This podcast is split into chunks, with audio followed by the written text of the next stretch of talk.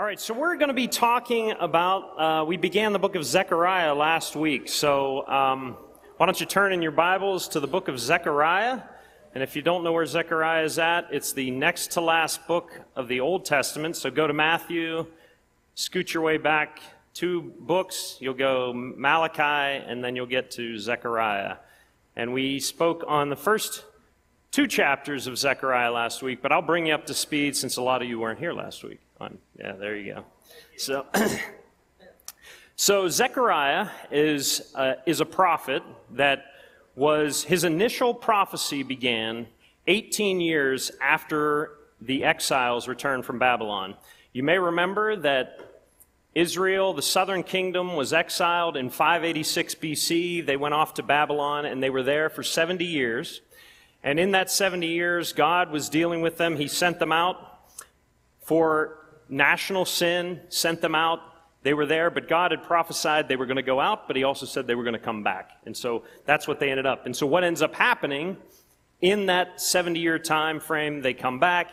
18 years have passed now, and God raises up two prophets. One's Haggai, and the other one is Zechariah.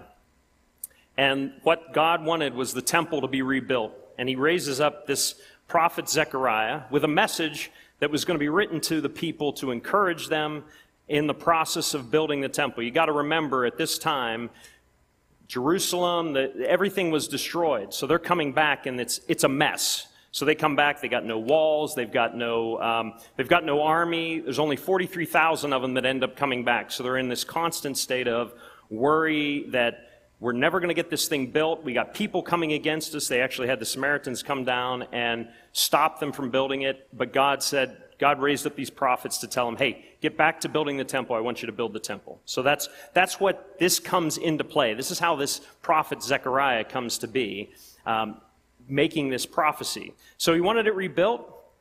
And Zechariah's initial call, when you look at the first chapter of Zechariah, the first thing that God wanted his people to do was return to him.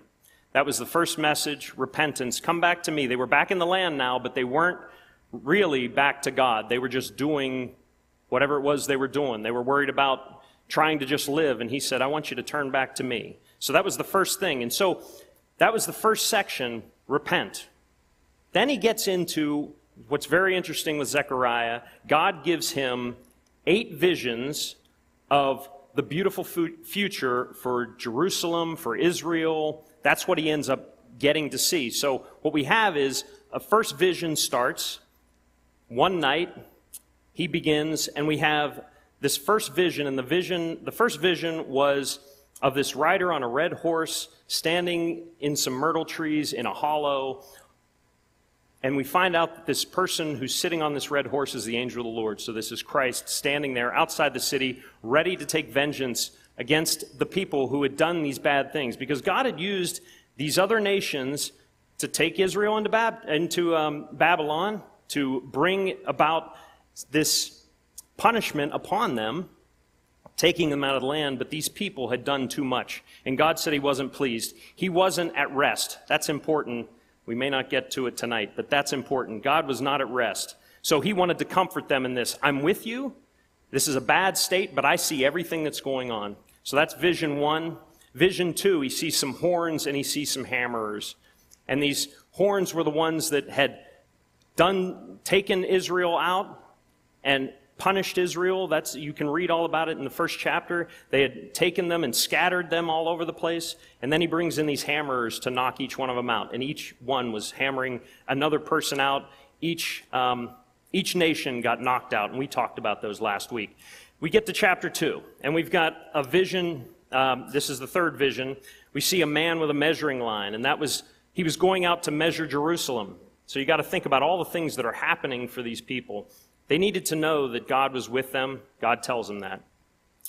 God was telling his people that you're not going to get wiped out. Israel is going to remain. All these other all these other nations were getting wiped out, but Israel was going to remain. That was vision 2. And then vision 3, he comes in and he talks about this measuring line that they were going to measure out Jerusalem and what we what we determined was that this Jerusalem was a future Jerusalem because God talks about how there's going to be an abundance of people in this kingdom There's going to be uh, this joy. You're going to see the Lord dwelling among his people. He was going to be the wall around the people because the city needed walls, but God said he was going to be the wall. And so there's this glorious, amazing thing. So they're thinking about, okay, we're not going to get wiped out. God's with us. And that gets us to chapter 3. That was the quickest chapter 1, chapter 2 you're ever going to get. So we get to chapter 3. It may go slower at this point. I'm sorry, everyone. so we get to the fourth vision. Let's pick it up in uh, verse 1 of chapter 3. It says, Then he showed me Joshua the high priest standing before the angel of the Lord, and Satan standing at his right hand to oppose him. And the Lord said to Satan, The Lord rebuke you, Satan. The Lord who has chosen Jerusalem rebuke you. Is this not a brand plucked from the fire? Now Joshua was clothed with, clothed with filthy garments and was standing before the angel. Then he answered and spoke to those who stood before him, saying, Take away the filthy garments from him. And to him he said, See, I have removed your iniquity from you, and I will clothe you with rich robes. And I said, Let them put a clean turban on his head. So they put a clean turban on his head, and they put the and they put the clothes on him, and the angel of the Lord stood by. So the first thing we see here, Zechariah is our prophet. We see Joshua the high priest, and Joshua was the high priest at this time. Okay. You can look back in Ezra, Haggai, here in Zechariah. But even more important than this, we're, in like this courtroom that's going on, and what we see is Joshua standing before the Lord. And Joshua is a much broader symbol because he's also he stands for Israel. The, the thing the high priest always did was he represented the people unto God and God to the people. And so he's standing here before the Lord. Um, and we talked about this that the angel of the Lord we see is Jesus Christ, a pre incarnate Jesus Christ here. So the angel of the Lord is all through these visions because he's always Israel's protector, their deliverer, and that's what they needed to hear and they needed to see. But we have an interesting term here, which I love. And it says the term is standing before. And he says he's standing before. And if you look in other Old, Old Testament passages, I'll read a couple of them, but it's a very specific thing. Uh, Deuteronomy 10:8 says, "At that time the Lord separated the tribe of Levi to bear the ark of the covenant of the Lord, to stand before the Lord, to minister to him and to bless in his name to this day."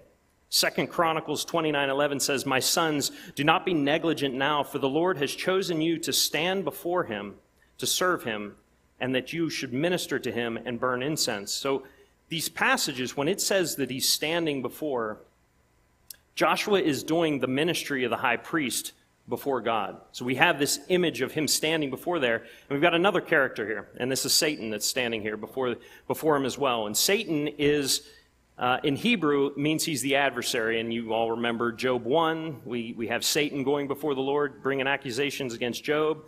And here he's proclaiming to God Israel's unworthiness. So Zechariah knows that they've been in sin. They know that uh, they've you know, they were cast out for national sin. Now he brought back, and now he's getting a picture of the high priest standing before God in his, in the um, high priestly role, standing before the Lord, serving the Lord, and he's got this image, and Satan standing there accusing him.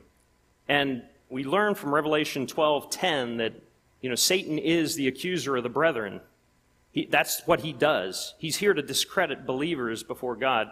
The interesting thing is that he's right, right? I mean, that's the thing. We, there's no good in us, right? So he brings these accusations, and the best thing for us to do is go, yep, that's true. That is exactly right. I do have all this sin. I have these problems. So this is a crucial moment as Zechariah is watching this play out. Um, if Joshua is vindicated, then Israel is going to be vindicated. He's representing them. If he's cast out, then so is Israel. And what does God do? It says that God, he vindicates he, he rebukes Satan and he vindicates Israel. He says, these, because these are God's people, they've been chosen. And we have the Lord telling Satan that the Lord rebukes him. So we have this second person of the Trinity passing the ultimate responsibility for judgment to the first person, which is cool because in 1 John 2, it tells us that if anyone sins, this is important for us, we have an advocate with the Father Jesus Christ the righteous. If you come before God on your own merits, you have no advocate. There's no one there to help you out. You're saying, all my good deeds, okay, I'm going to lay this before you. But what do we see in Joshua? He's standing there in these filthy garments, and he's the high priest, right? So we've got, so we can't go before God. We all have sinned. We continue to sin, but Christ is the advocate. He stands there. And if you think about the advocate's job, the advocate pleads the case for the one who is, uh, you know, being accused. And so Jesus is standing here before the righteous judge, and he pleads our case. If we're in Christ, if we have trusted in him, he pleads our case so that we can stand before him and say, it's not by Mike's righteousness that, that I've done anything good, but it's by the righteousness of Christ that I can even come before and stand here.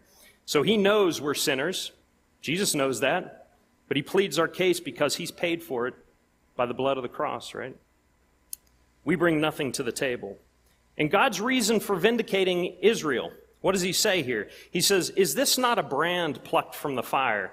It means somebody being rescued from a dangerous situation. Think about where they were. They were in Babylon. They were in the fire, and God brought them back out of that, right? They're in this terrible situation. So God didn't bring them back. God's not saying, I didn't bring them back just to cast them off. They're my people. I haven't done that. So God knew who he was rescuing.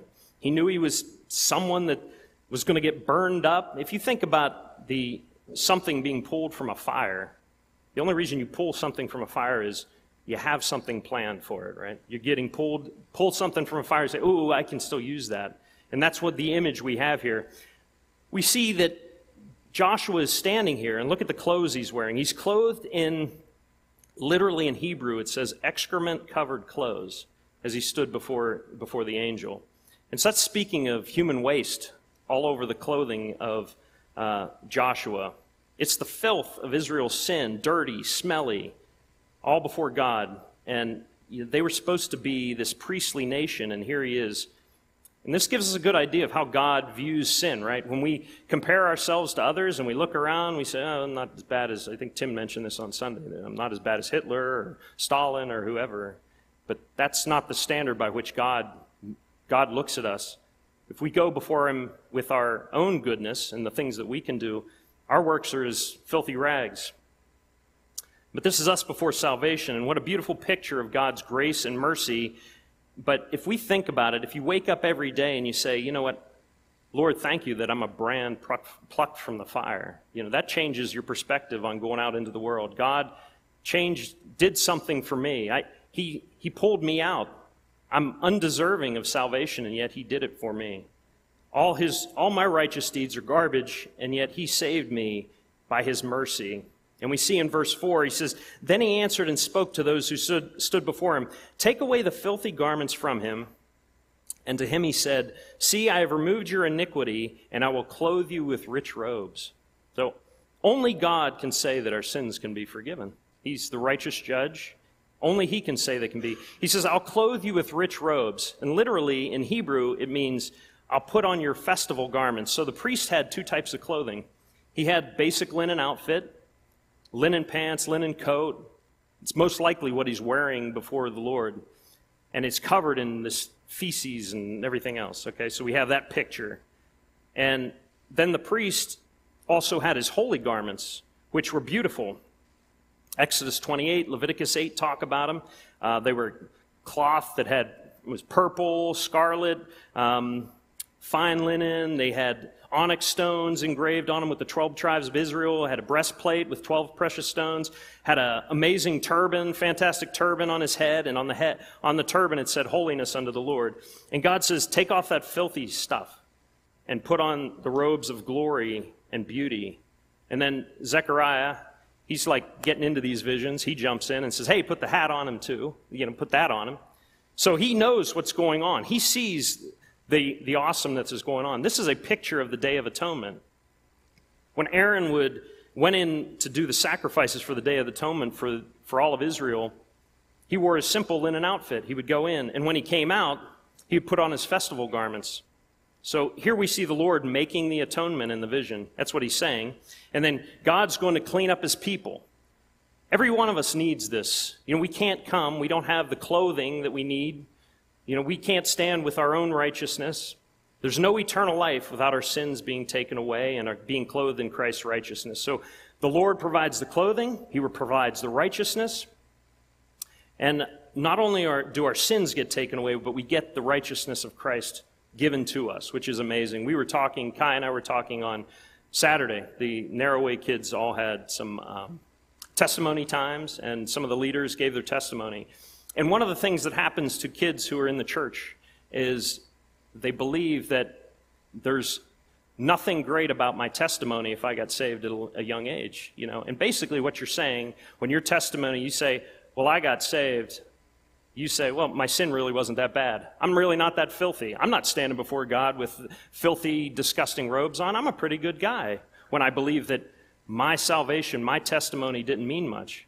You, our testimonies are all the amazing, most amazing, miraculous thing. When we come to Christ, He's the one that did all the work. I mean, that's every one of you, every salvation in this room is a miraculous deed that God gets the credit for, not us. We've already, we see that all the time.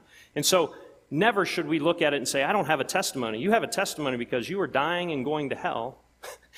And Christ saved you, just like He saved me, right? I mean, it doesn't matter if you're a drug dealer, drug addict, whatever it might be, or you didn't fall into those things. You weren't going to make it.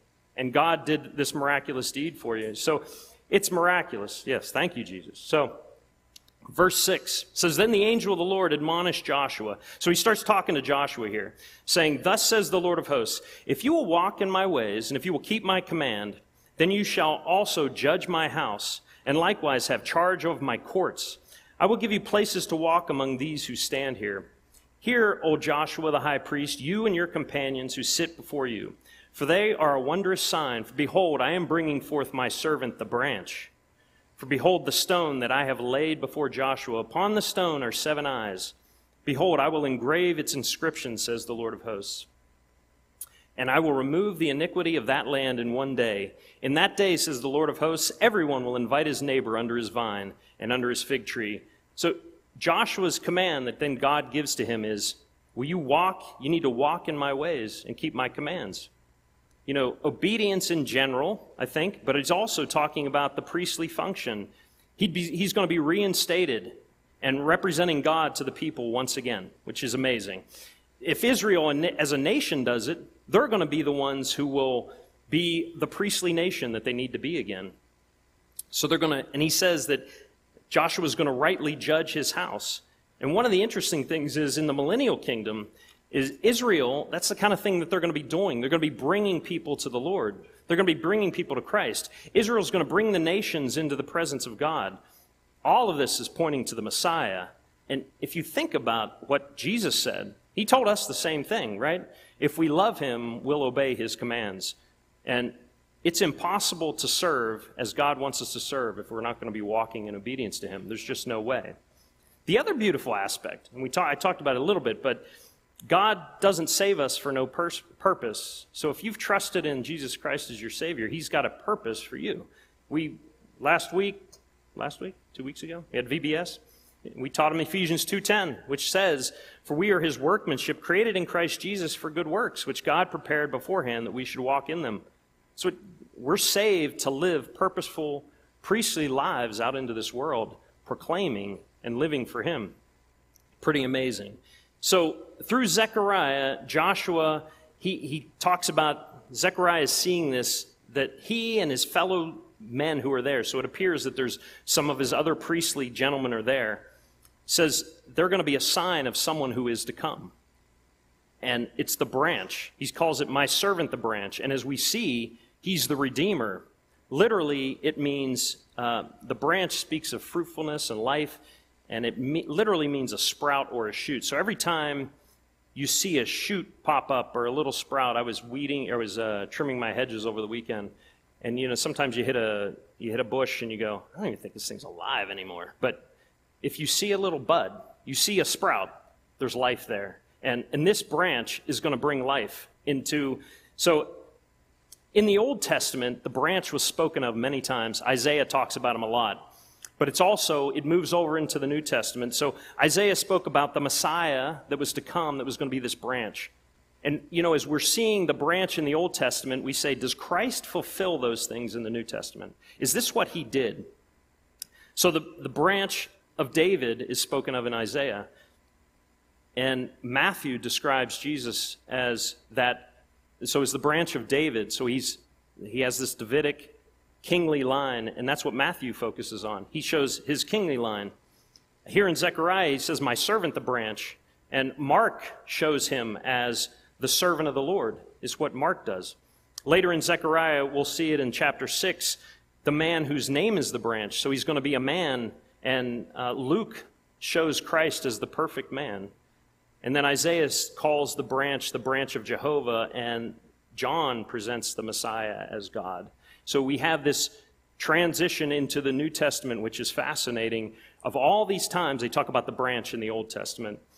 And this one who is to come is also called the stone. You'll see that there, with seven eyes. So when you see eyes in Scripture, it speaks of knowledge, and seven speaks of perfection. And we know that perfect knowledge is omniscience. So the Messiah that's to come is going to be have complete knowledge. In other words, he's going to be God, who has com- complete knowledge, but God. So when we look at the stone in the Old Testament, right, the stone was talked about. Um, Isaiah speaks of the stone of refuge, and Jesus did those types of things. The Israelites were waiting for the stone of refuge, but the biggest thing that Isaiah talked about, he said that the stone would be a stone of stumbling for them, and that's clearly what happened with the Jewish leaders when Christ came. Um, today we look at Christ and he's a stone, right? We, um, Ephesians 2 19 through 22 says, Now therefore, you are no longer strangers and foreigners, but fellow citizens with the saints and members of the household of God, having built, been built on the foundation of the apostles and prophets, Jesus Christ himself being the chief cornerstone, in whom the whole building, being fitted together, grows into a holy temple in the Lord, in whom you also are being built together for a dwelling place of God in the Spirit. We don't exist without the stone that keeps this church moving. That's we build on that cornerstone. Otherwise, it all crumbles. And he makes he says this, and I will remove the iniquity of the land in one day, which is another interesting thing. I think we have two things happening here. One was Christ died on the cross. And his sin on the cross, that removing iniquity in one day, but in the future, we know that Israel is going to see the one that they pierced, and there's going to be a conversion for them as well, which is, I believe we've got these two things that they're going to see it in one day, and it's going to happen, and they're going to be transformed. So, because when we look at verse 10, it says, In that day, says the Lord of hosts, everyone will invite his neighbor under his vine and under his fig tree. So there's going to be peace all over the world. I, if there's something that I think we need in this world. It's peace, right? I mean, there is, uh, it's loony right now. But uh, we are, we are, if, could you imagine peace like that? Vines and figs speak of times of peace, and God is bringing great peace. Gentiles and Jews coming together in beautiful restoration. It's going to be an amazing time of salvation, which uh, is truly amazing. So the, the, um, the one thing I just want us to think about is this same salvation is available to everyone in this room that, that is being talked about here. This getting your sins taken away, being cleansed, the, the dirty garments being taken off of you, having that view that if, if I stand before God, I'm going to end up having an advocate in Jesus Christ. You know, he's bringing, uh, the nation needed to know about this cleansing, but we need to know about it uh, as well because he, they're encouraging the nation with this information that, that God is there and he's going to cleanse them of their sin. Um, God sees us as something special, pulled from the fire, and now He's calling us to walk in obedience to Him and move forward. So, as we get to, so that was an encouragement, I believe, for Joshua and the people. But then we're going to get to chapter 4. And chapter 4 talks, we're going to see an encouragement. There were two people, main people. Well, you have Joshua the high priest, you've got Zechariah, our prophet, and we also have Zerubbabel, who's kind of like the guy, the, the civil leader that's kind of running the show. So let's look at, um, I wish I had a, uh, given them the picture to put up here, but we're going to talk about Zechariah 4. Let's pick up verse 1. It says, Now the angel who talked with me came back and wakened me. So, you ever been up all night? this is all happening in one night. And, uh, he keeps seeing a vision and he's nodding off all the time. So we have Zechariah. He's a lot like us.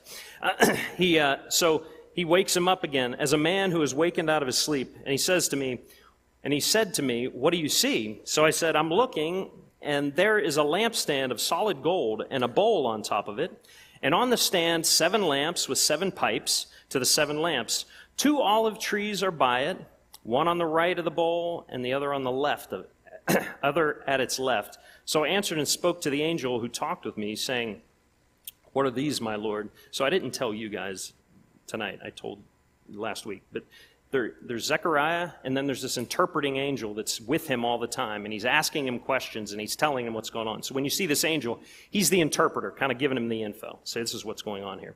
So, what are these, my Lord? Then the angel who talked with me answered and said to me, Do you not know what these are? And I said, No, my Lord. So he answered and said, This is the word of the Lord to Zerubbabel, not by might nor by power, but by my spirit, says the Lord of hosts. Who are you, O great mountain, before Zerubbabel? You shall become a plain, and he shall bring forth the capstone with shouts of grace, grace to you.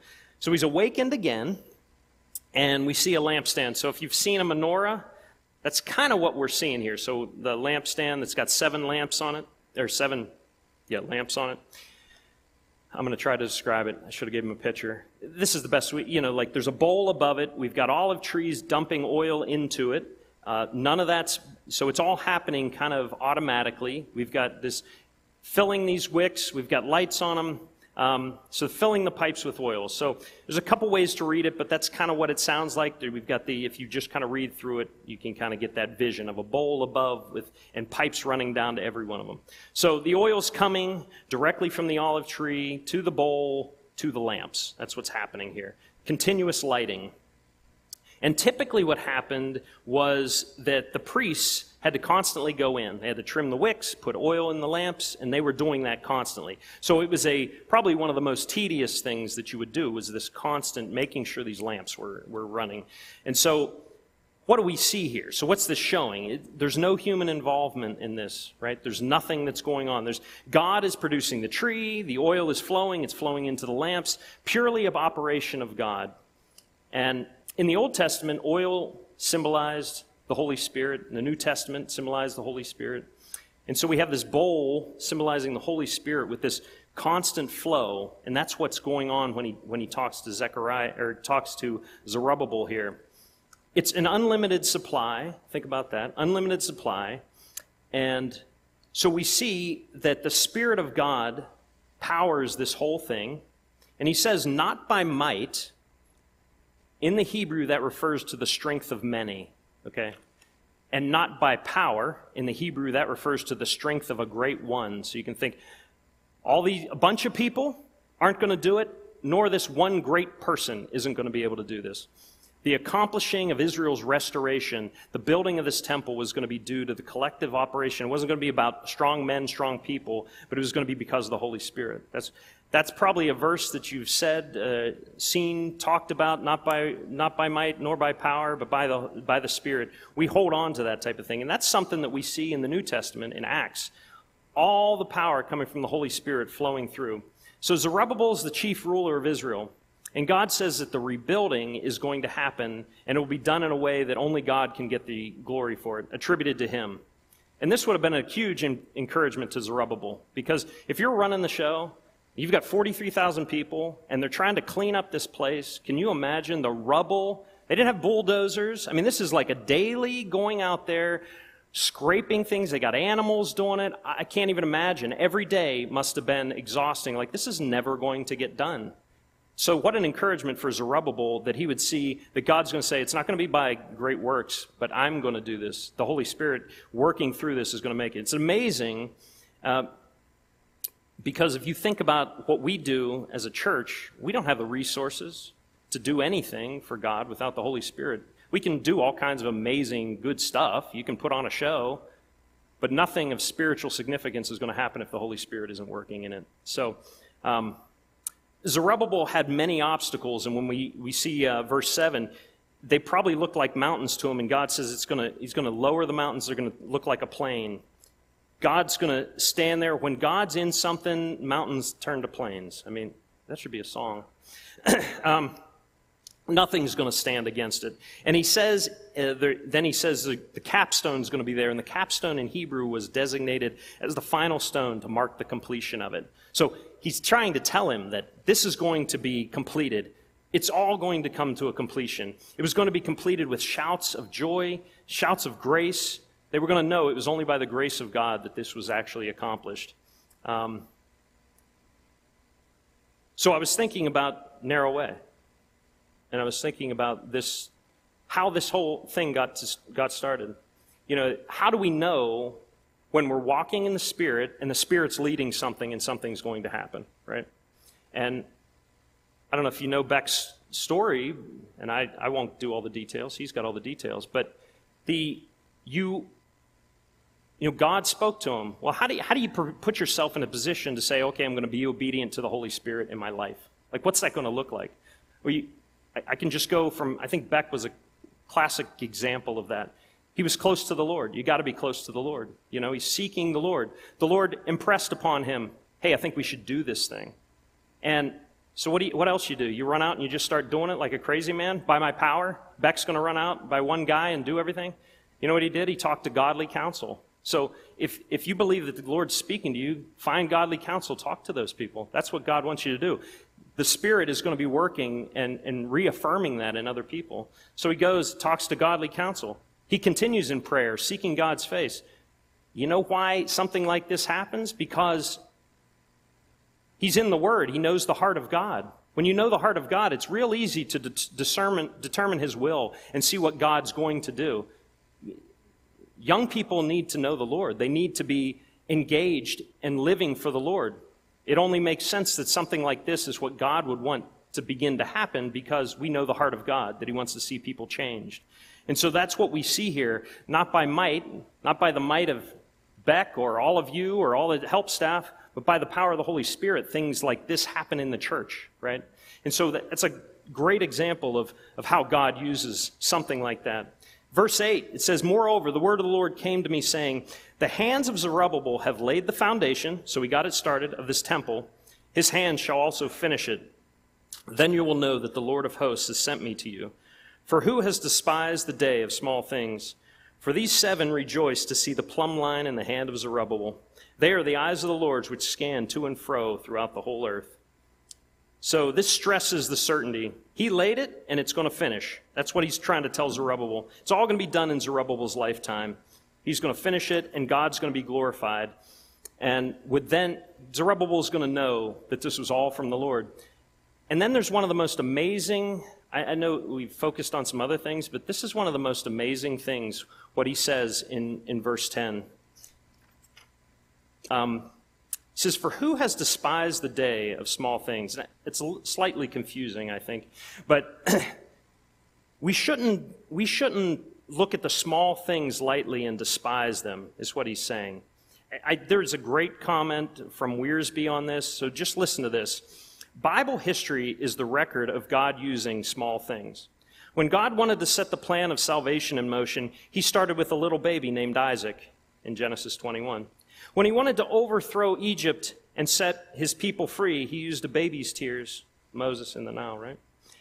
He used a shepherd boy in a sling to defeat a giant, 1 Samuel 17, and a little lad's lunch to feed a multitude in John 6. He delivered the Apostle Paul from death by using a basket and a rope in Acts. Never despise the day of small things, for God is glorified in small things and uses them to accomplish great things. Could you imagine what Zerubbabel was going through every day, going and saying, Let's see, we moved five rocks today, and what a waste today was. You know, it was one of the most, I can't believe it. This is the worst and coming there, and yet God is saying, it's those small things that you do every day. You know, whether you're working for an HVAC company or you're, I don't know what anybody else does. That's what my son does. Whatever you end up doing. You know, I, I work, it can, I, I sit at a computer all day and work on computer stuff. And I go, you can go in there every day and go, well, I don't have opportunities.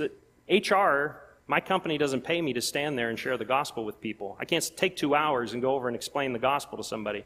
But what I can do is I can take people to lunch.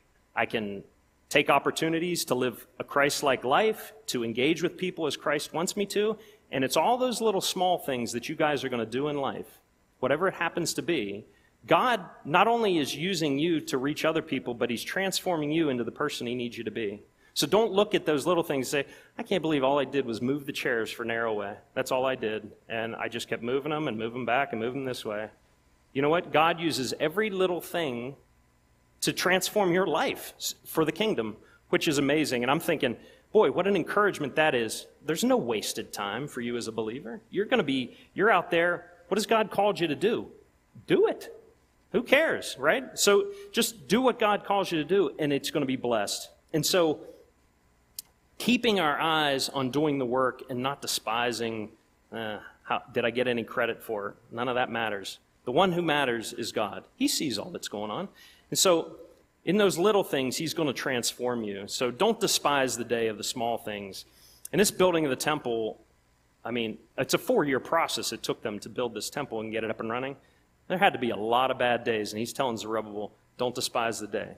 I'm using this thing. Look what it said. It said he was that it pleased God to see that. It pleased him. Um, wherever it is, verse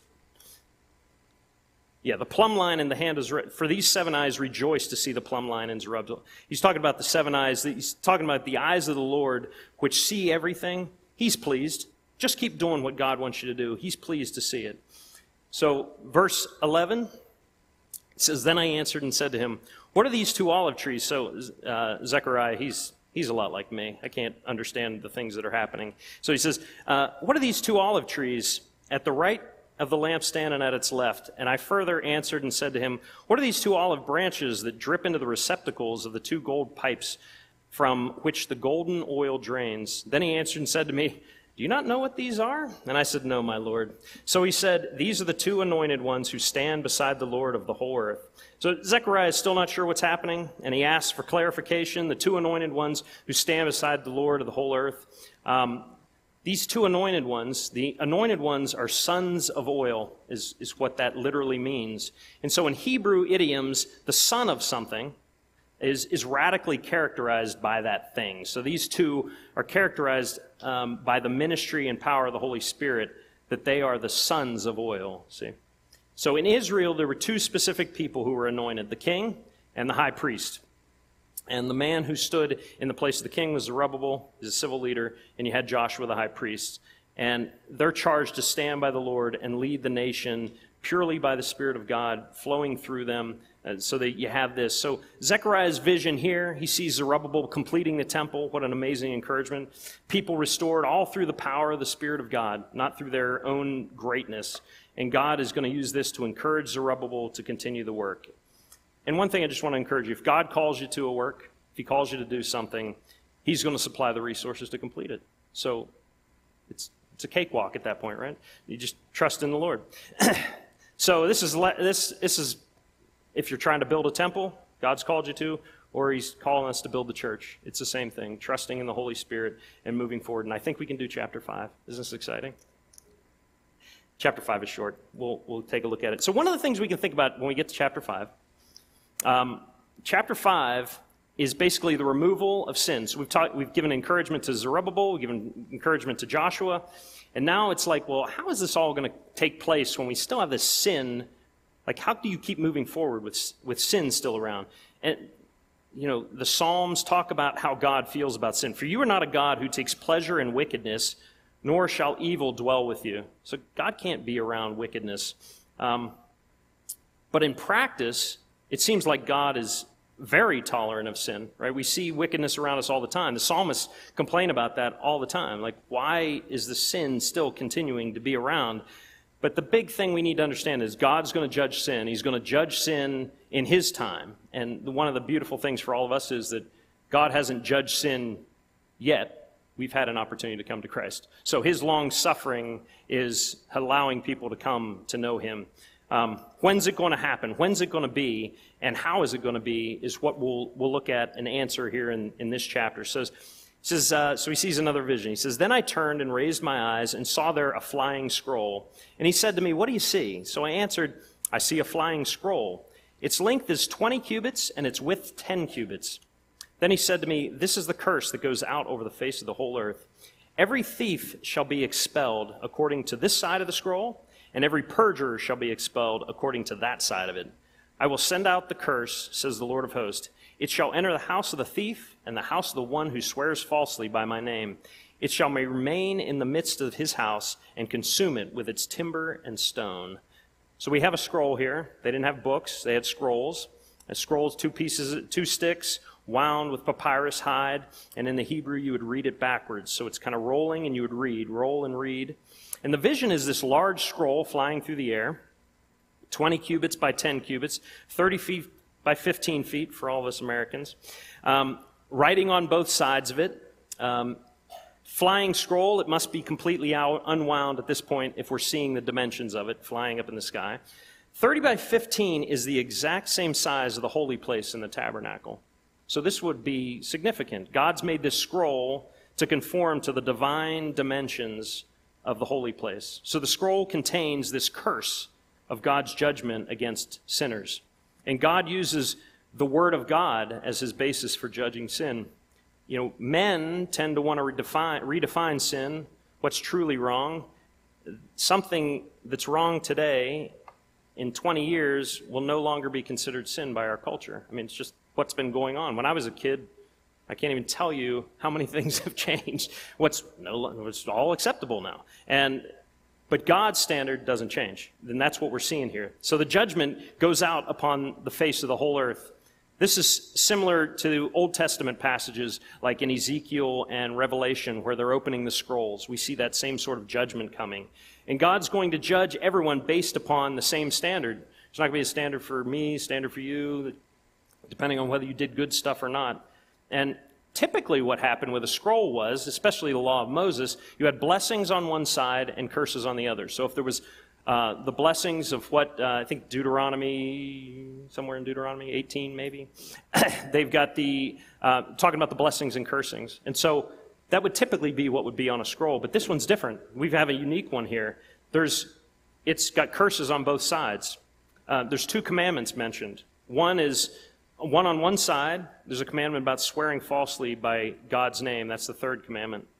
And on the other side is a command against stealing. That's the eighth commandment. So you have the center commandment of the Ten Commandments on each side. So there's scholars believe that five commandments were on one side and five commandments were on the other.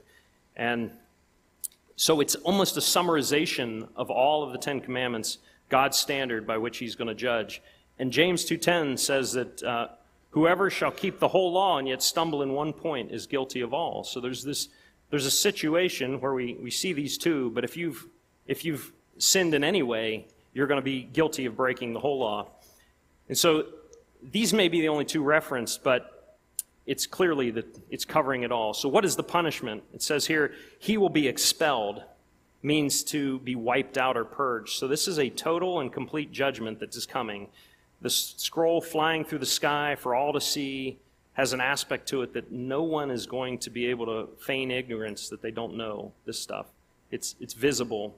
Um, and sadly, our world today is becoming more and more immune to and accepting of sin. And, and we're seeing that a judgment is coming. Verse 4 says, The Lord of hosts is sending it out. So if there's any doubt that it's going to happen, God says that He will bring it forth. Revelation 6 tells us that there's going to be a terrible judgment that is to come. But God's gracious in our day, suffering long for people to repent, and one day all this is going to come to an end. He's no longer going to be uh, letting sin continue to reign. There's always terrible consequences to sin and rebellion to God. And the longer we dwell in it, the worse things get. So, Man may think they can hide sin, but it says it's going to go into the houses. It's going to go into everywhere. Every nook and cranny he's going to find. It's not, you're not going to be able to escape this. So once we recognize sin as believers, or any person, we should turn to God and, and confess it. So verse 5 says, Then the angel who talked with me came out and said to me, Lift your eyes now and see what this is that goes forth. So I asked, What is it? And he said, It is a basket that, that is going forth. He also said, This is their resemblance throughout the earth. Here is a lead disc lifted up, and this is a woman sitting inside the basket. Then he said, This is wickedness. And he thrust her down into the basket and threw the lead cover over its mouth. Then I raised my eyes and looked, and there were two women coming with the wind in their wings for they had wings like the wings of a stork, and they lifted up the basket between earth and heaven. So I said to the angel who talked with me, Where are they carrying the basket? And he said to me, To build a house for it in the land of Shinar.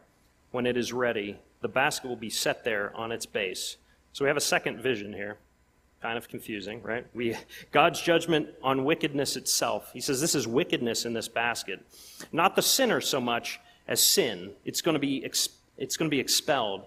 So the Jews had recently returned from Babylon, and one of the things that was major in Babylon was this materialistic attitude. And, and so they hung around Babylon just long enough to also get into this materialistic attitude. When we see this large basket, the word is an ephah, and the ephah was the largest measuring grain, and it holds about eight gallons, um, used to carry flour and barley, large enough for a small person to fit in. Um, and it says this is their resemblance through, throughout the earth. The NIV, NIV, NIV reads, This is the iniquity of the people throughout the land. So I think it's a little um, less confusing for me anyway. so this is what the people are doing, and it's wickedness. So he's seeing the iniquity of Israel is full. It's built up into an ephah. You're sinning by the ephah. It's fully heaped up. And so Israel's materialistic attitude was full and it reached the maximum. And Israel had picked up this attitude by dwelling in the land that they weren't supposed to be in, weren't supposed to get involved in. So God didn't want this in his people. And if God was showing displeasure for uh, materialistic attitudes at that time, could you imagine how he feels about it today in our day and age? Materialistic, where it's, it's prevalent in our society like crazy. If, and so that can be a great influence upon our hearts to be materialistic. Are we looking, are we looking after those things? And, and I think about this why is this so anti God? Why is, why is something like materialism so anti God? you know, it, reinforce, it reinforces in our brains that we're in charge, that we're the masters of our own kingdom. I'm making it happen. We don't need God for anything. It's the ultimate form of self promotion, right? To be materialistic. And for people who have got nothing except what God has blessed them with, it's the most insane thing that we could do, right? But our world is about self promotion, materialism, and all that stuff. And we see this lid on the evil of wickedness. It's going to be slammed down. This lead cover, lead was heavier than a customary stone, so it would guarantee that what was inside it was not going to get out. And the final thing that God is going to put an end to will be the economic materialistic attitude of the last days. So that's why a lot of people think that we're in the last days. Remember when we studied in Revelation that Babylon, uh, they were tearing down Babylon, and Babylon was that materialistic attitude in the last days is spoken of and that's what we see here. We see in verse 6 that this isn't a minor problem, it goes out across the whole world, and God's slamming the lid on the basket. Not one thing's going to escape, it's a sweeping judgment. So we have this woman symbolizing evil, the materialistic system. Um, and the word for wickedness is a feminine word, so that's why it's probably portrayed as a woman. But um, she's wickedness. She's just a symbol of what's going on here. Remember that the the church is the bride of Christ, so don't get too uh, upset, ladies, that wickedness is a woman. so, so, but it needs to be taken out of the land. This wickedness needs, and God's the one that places the lid on it. God has the authority over sin, and He's going to remove it from Jerusalem. And then all of a sudden, we see this vision, this ephah, the wickedness in it, and two women come flying along. They lift it up and carry it off uh, on its way, and they're taking it to build a house for it in the land of Shinar, and Shinar is Babylon. So it's another name for Babylon. So some believe that these women are e- agents of evil, but it's, it's odd that they would take wickedness and, and take it away. But storks were an unclean animal, so it's unlikely that they would symbolize godly agents. But we have this wickedness. Basically, we see that it's going to be taken out of the land. And the picture that God's sharing in this vision is that sin's going to be dealt with. It needs to be dealt with. It needs to be purged from the land. And it seems that sin, that the purging is going to begin with his people, and it's going to be taken out. And when you look, Babylon, wickedness is ends up being put on a pedestal, which means it's being worshipped in Babylon. And if you materialism is being worshipped today, you know, we're, we're getting into these times where you say, could this be the day? You know, is, is, is God going to begin to do this purging at some point? our society is, is convinced that these things matter, and God's saying, that's the thing that I'm going to get rid of. I don't want anymore. Um, happiness doesn't come with the accumulation of things, but, but God's saying this attitude has no place among his people, right? That's what, it's, that's what he's saying here. So we can't become complacent with sin and tell ourselves that the small sins, you know, don't matter. Envy, gossip, lying, those are the small things, but hatred in my heart. God wants those things taken out, taken out, getting out of our lives. So this purging must take place in our lives if we're going to continue to be the blessing, and that's what they needed to be, this blessing. What a picture that God wants us to have in our lives. And as we see this encouragement that's coming to, um, to Israel at this time, that they see the wickedness around them. They see all these things going on. They see the hardship they're in, and yet God is with them through it. And He's with us in, in the midst of what we're going through in life. And so as, as we think on these things, I just want you to, to realize that, you know, we do nothing without, without God in it, working in and through us, spending time in prayer, seeking His face. Your, Narrow Way has a few more days here. Just use this as an opportunity to just surrender to God anything in your life. And for the older people who are here, surrender the things in your life that God wants you to get rid of in your life. Doesn't want wickedness among his people. So why don't we pray? So, Lord, I just thank you so much for your word. I, I thank you for this prophecy and in Zechariah and just what a beautiful thing it is, God, to know that you speak to your people, that you're um, that you are near us, you are with us, God. I just thank you, Lord, for this day. I pray that as we go out, Lord, we will we won't despise the day of the small things that we do for you and your kingdom, Lord. We just encourage us to just uh, continue to do what you've called us to do, and and know that um, that you are going to be glorified through it and in us, Lord. So we just thank you, God, for this day. Will you bless us as we head out? In Jesus' name I pray. Amen.